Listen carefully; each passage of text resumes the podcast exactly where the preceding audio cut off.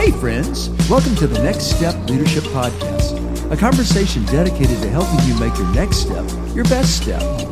I'm Tracy Reynolds, and my partner for the Next Step journey is Chris Maxwell.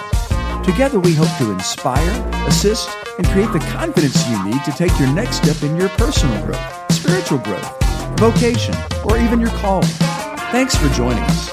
Well, come on, let's dive into this week's episode of Next Step Leadership. Welcome again to all of you who are listening to uh, Next Step Leadership Podcast. Um, this comes out every Thursday, and uh, the guest that we have today, uh, Tracy Reynolds, and I interviewed him last Thursday. So if you're listening to this and you haven't listened to the first one, just stop for a moment, go back, listen to the first one because you are going to love what we uh, were able to learn from him last Thursday. And we're excited about this conversation today, aren't we, Tracy?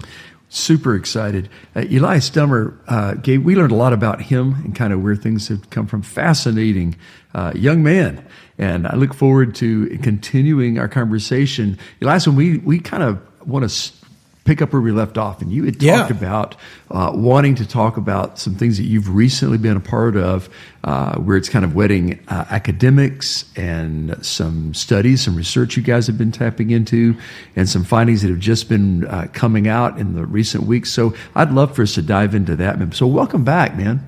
Thank you. Yeah, thanks for having me, guys. Um, yeah, so it it is a you know as a worship leader, a one time church planter, um, person who's been involved in leadership and business and stuff like that. I've always kind of been fascinated with why we do what we do.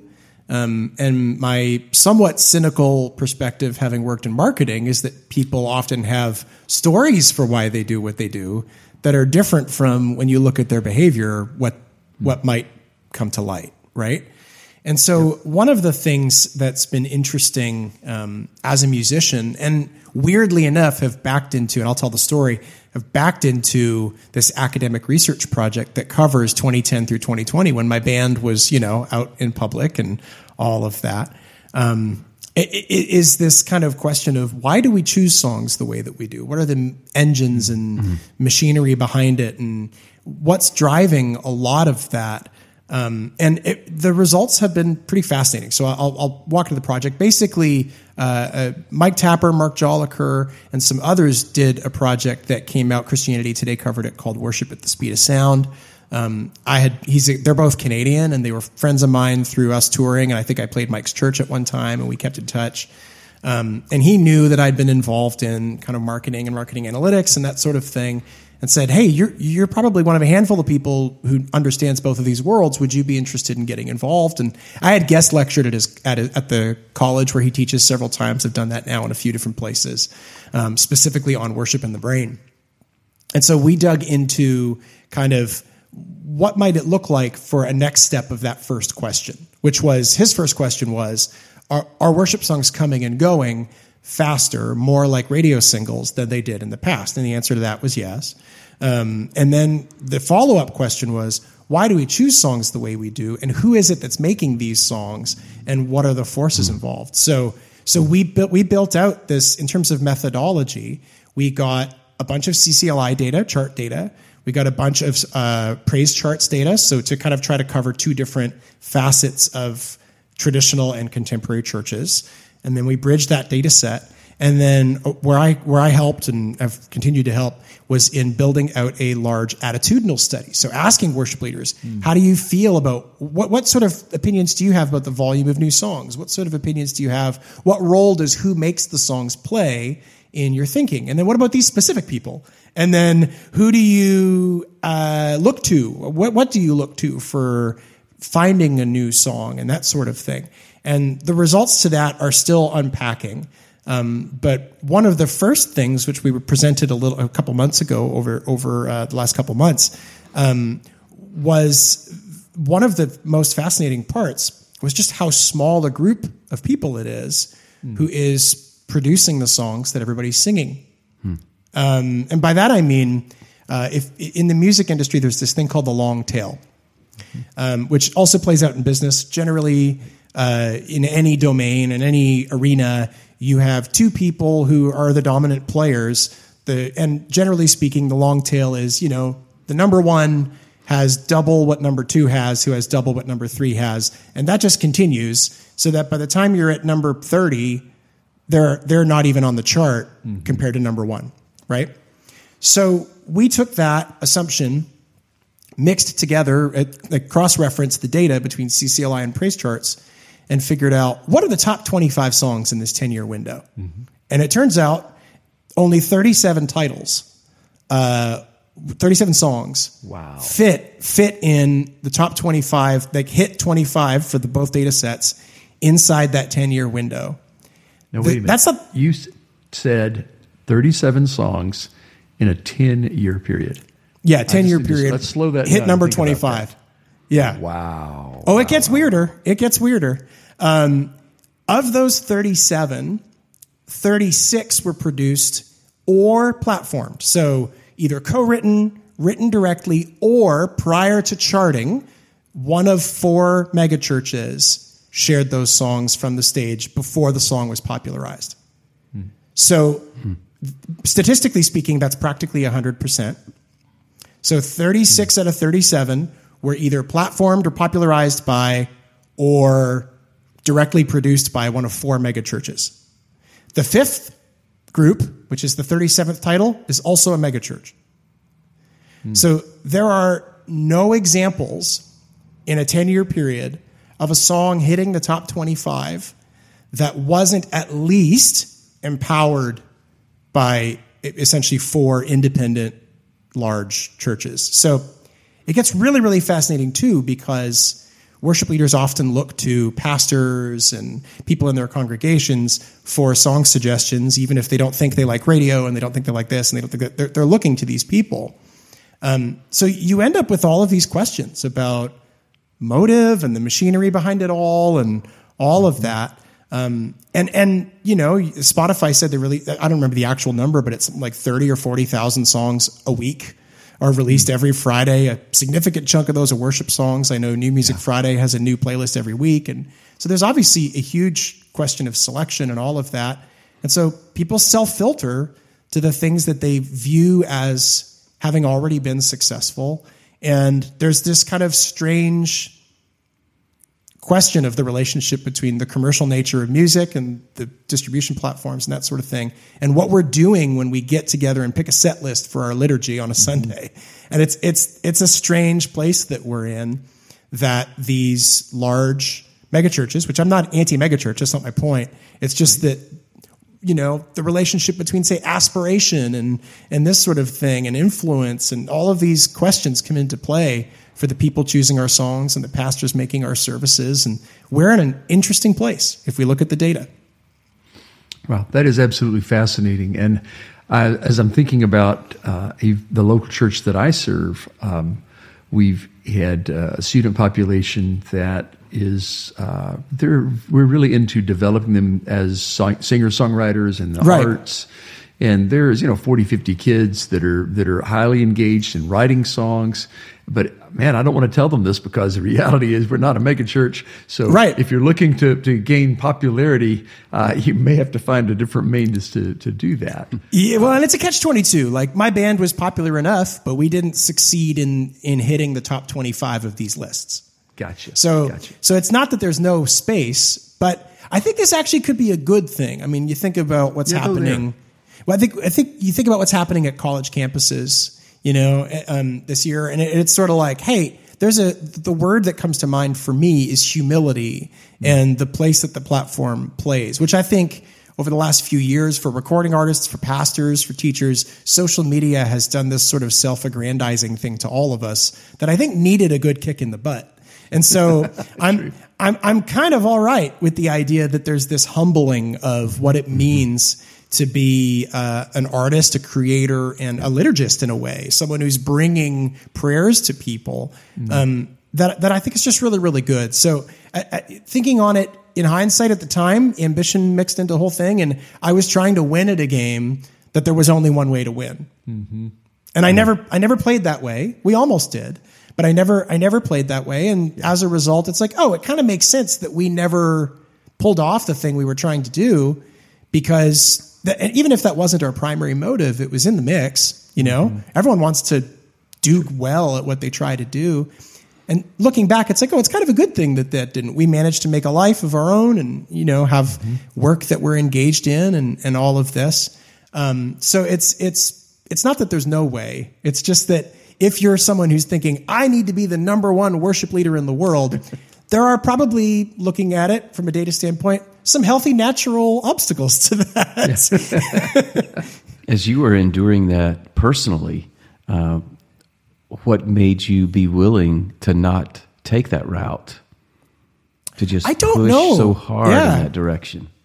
Yeah, probably a, a, a healthy dose of stubbornness. I mean, we we we had a pretty good sense of our own story as the City Harmonic. We had come from an ecumenical church movement um, that was very orthodox in its kind of way. That was kind of what we gathered around, and that and putting you know our hands in the dirt. And so that was that was a big part of it.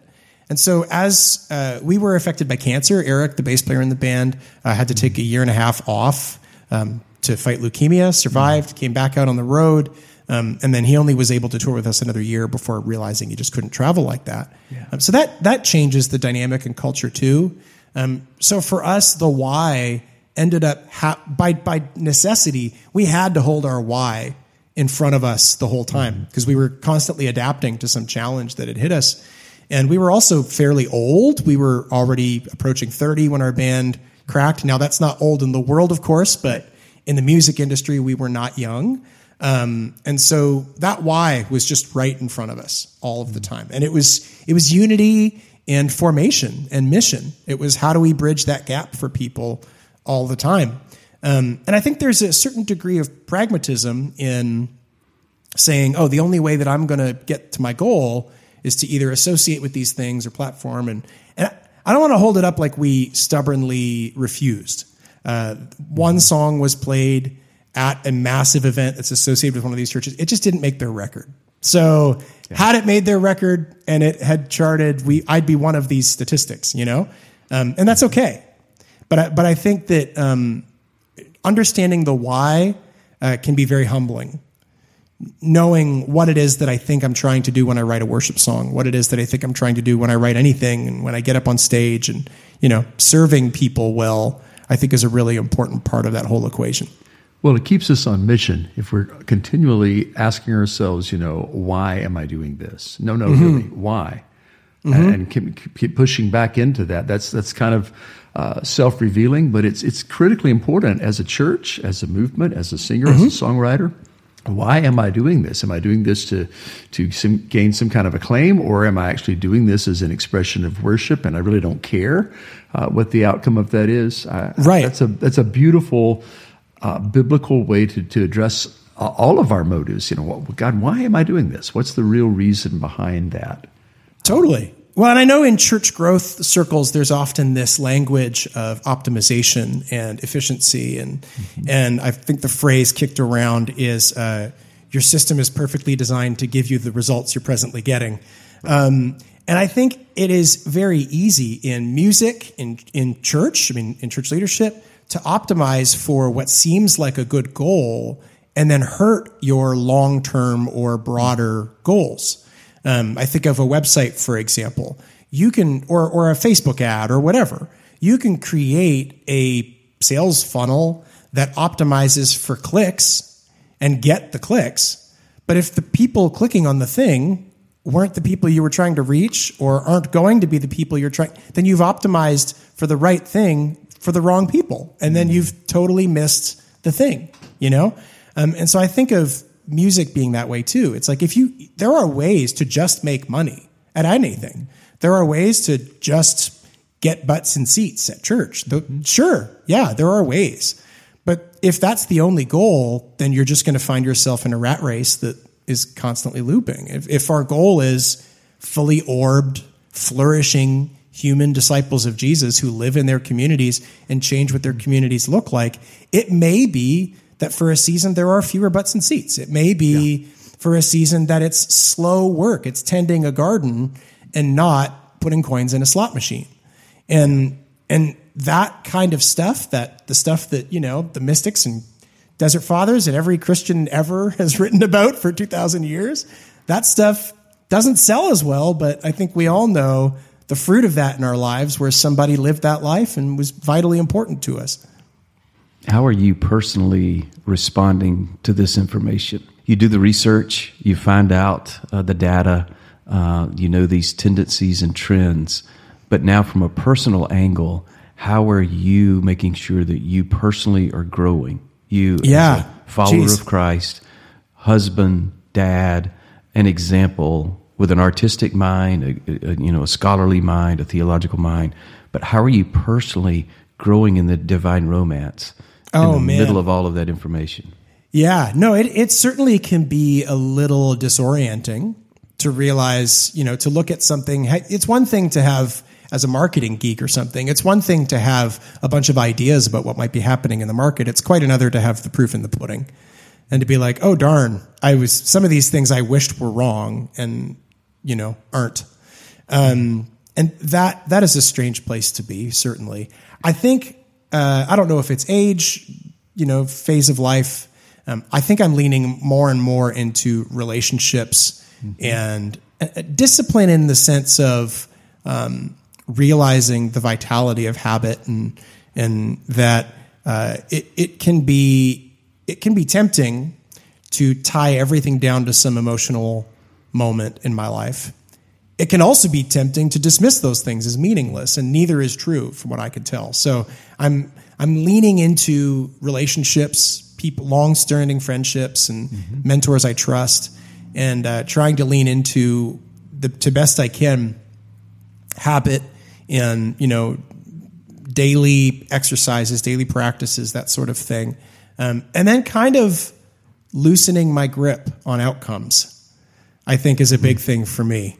Um, and I think uh, you know when when I was involved in the church planting world, and even day to day still working in the marketing space, it's like controlling outcomes is a big, big, big part of everyday life because so much of our fear and identity is wrapped up in it and all of that. And I think I'm enjoying trying to loosen my grip on outcomes and do the work that I feel compelled to do, and uh, and in a sense, let it go. Um, right. You know, to quote the great Elsa. But yeah, yeah, trusting God with the results here. Yeah, I'm not. Yes, not yeah. in charge of that. Yeah, yeah.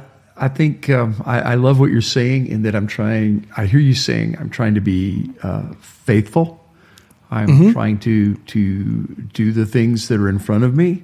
Uh, I love that you're in almost every sentence. It's about relationship. It's a relationship with Jesus. It's a relationship with with others that's meaningful. Uh, another mm-hmm. word that I hear a lot is human. Mm-hmm. Uh, that it's real, it's authentic, um, it's based in reality and what we go through. And don't you find, Elias, that that's the fodder for, for relationships. That's where we build influences, not in the great things we've done, but in the struggles that we find common to life and existence. Oh, 100%. I mean, I think it doesn't take much to look around. I mean, I'm a elder millennial. It doesn't take much to look around and see the pain and cynicism that folks my age are experiencing, uh, watching so many who held themselves up to be idols uh, fail very publicly. I mean, I'm I was part of a large church here in Canada where that has been the case, um, and it's our entire community is reeling as a result. Mm. So I think um, that transparency and humanity and humility uh, are necessary as as followers of Jesus who seek to have millennials and Gen Z and so on understand us as even remotely authentic mm. whatever that word might mean. I think there there is a a uh, cynicism towards earnestness and and that sort of thing that needs to go away. I think there's just a a a necessary season of transparent humanity in our discipleship, in in what it means to disciple others and what it means to be discipled, um, which I mean, I'm in professional posturing. You guys are too. So mm-hmm. there's a, there's a little yeah. bit of this, like, what is it, what does it look like to be who we are out in public, uh, as fearlessly as we can? Um, and maybe who we are in private, as in yeah. not in public at all. I mean, right. there was a season this year where I haven't posted on social media for months. And it, it, as a recording artist, that might be career suicide. It might also mean I'm hanging out with my kids and might also mean I'm investing in real life relationships and I, it, you know, abandoning the idea that if I don't post it, it didn't happen, you know? So, so, so there's, there's really something to that kind of groundedness that I think is needed. Um, I'm not perfect at it at all. I, I tend to Yeah. towards the abstract, but um, I'm making an effort. And we appreciate you uh, working with us as we're all making that effort. Tell us briefly before we end how people can find out more about you and kind of learn from you as you're learning through this process. Sure. Yeah. Yeah. Well, um, eliasdummer.com is my website. Tends to be centered around music. Uh, I do a lot of, uh, and have done and will continue to do a lot of sharing on uh, music in the brain and worship in the brain on social media. So if you search me up on Instagram or TikTok uh, at Elias Dummer, uh, would be the place to go. Um, and then worshipleaderresearch.com is kind of the home for a lot of the kind of academic work I'm doing. Uh, I- and I'm one of five partners involved in that. Six actually. There's a sociologist who's kind of adjacent to us, and so it's it's a really fascinating project. Um, worshipleaderresearch.com is sort of the popular facing end of that, where it sort of reads like news. Um, so that's kind of the way that we're going about that. So those three places would be a great place to start. Well, We will so link good. to all that in the show notes uh, for sure, man. Yeah. I want to say personally, thank you so much for sharing with us, and uh, uh, this has been rich, buddy. Yeah, Well, and we're thank all you, learning. guys. We're learning to find ways uh, to worship, to study, to write, to to be the poets, but all to be followers of Christ in community together, um, finding ways to make sure that our next steps are our best steps. Thanks for joining us on Next Step Leadership, the weekly conversation dedicated to your personal growth and leadership development. Chris and I are so glad you dropped in. You can find us on all your favorite podcast providers. Do us a favor and hit subscribe. And if you really want to help us, give us a rating. We so appreciate your support. Check out our show notes for more information regarding guest contact information. Chris Maxwell's 11th book, Equilibrium 31 Ways to Stay Balanced on Life's Uneven Surfaces, is available now at www.chrismaxwell.me or Amazon, where you can find all of Chris's previous books as well. Our featured music is by Casual Americans. You can find their new musical releases at www.casualamericans.com or at your favorite music suppliers. We release Next Steps Leadership each Thursday, so join us again next week on the Next Step Journey, a conversation dedicated to helping you make your next step your best step.